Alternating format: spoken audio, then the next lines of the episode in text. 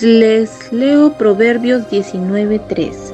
La insensatez del hombre tuerce su camino y luego contra Jehová se irrita su corazón. ¿Cuántas veces cometemos errores y culpamos a Dios por las cosas malas que pasan en nuestras vidas? Cuando es producto de nuestra insensatez, de nuestra necedad de hacer las cosas a nuestra manera, sin pedir la aprobación de nuestro Padre Celestial. Conozco a muchas personas que culpan o le reclaman a Dios cuando en realidad es producto de nuestras decisiones y producto de nuestra insensatez en el momento que nosotros torcemos nuestro camino y todavía nos sentimos dignos de reclamarle a Dios o de culpar a Dios. No, mis queridos hermanos, la, la forma es decirle a Dios, pedirle a Dios que nos dé entendimiento en qué momento nosotros fallamos, en qué momento nosotros torcemos nuestro camino y que nos dé entendimiento y sabiduría para nosotros mejorarlo, pero no reclamarle a Él.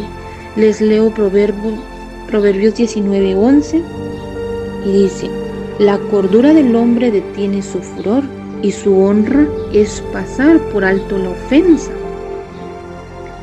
Aquí es lo contrario de la insensatez, o sea, la cordura del hombre detiene su furor, que la sensatez o el hombre juicioso detiene nuestro furor y así nos ofendan, así nos hagan lo que nos hagan, nosotros lo pasamos por alto. ¿Por qué? Porque somos personas llenos de cordura, llenos de sensatez que, que es todo lo contrario al versículo anterior.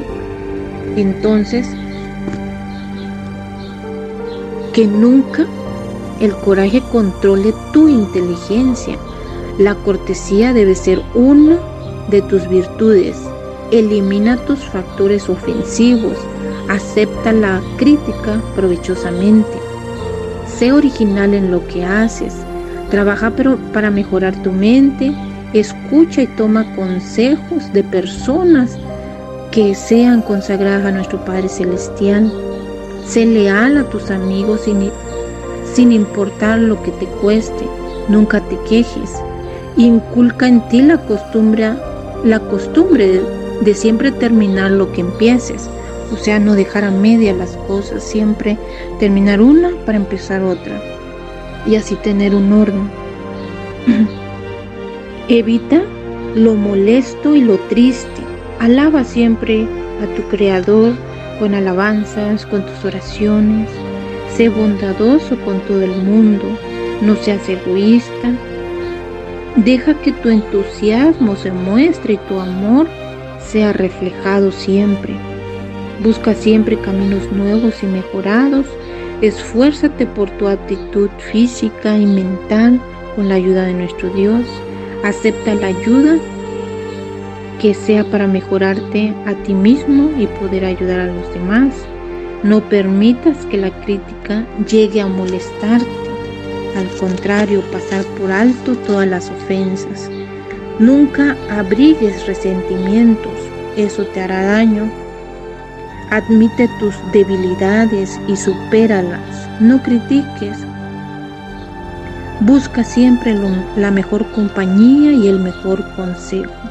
Recuerda que Dios es capaz de cambiar tu forma de vivir y tu forma de ser si tú así lo deseas y le das la oportunidad a Dios que more en ti en cada momento. Este es un pequeño tema. Espero en Dios que pueda servirte en algún momento, que tengan un excelente y maravilloso y bendecido día. Que Dios me los bendiga grande y poderosamente. Sus hermana Elsie desde Chiapas.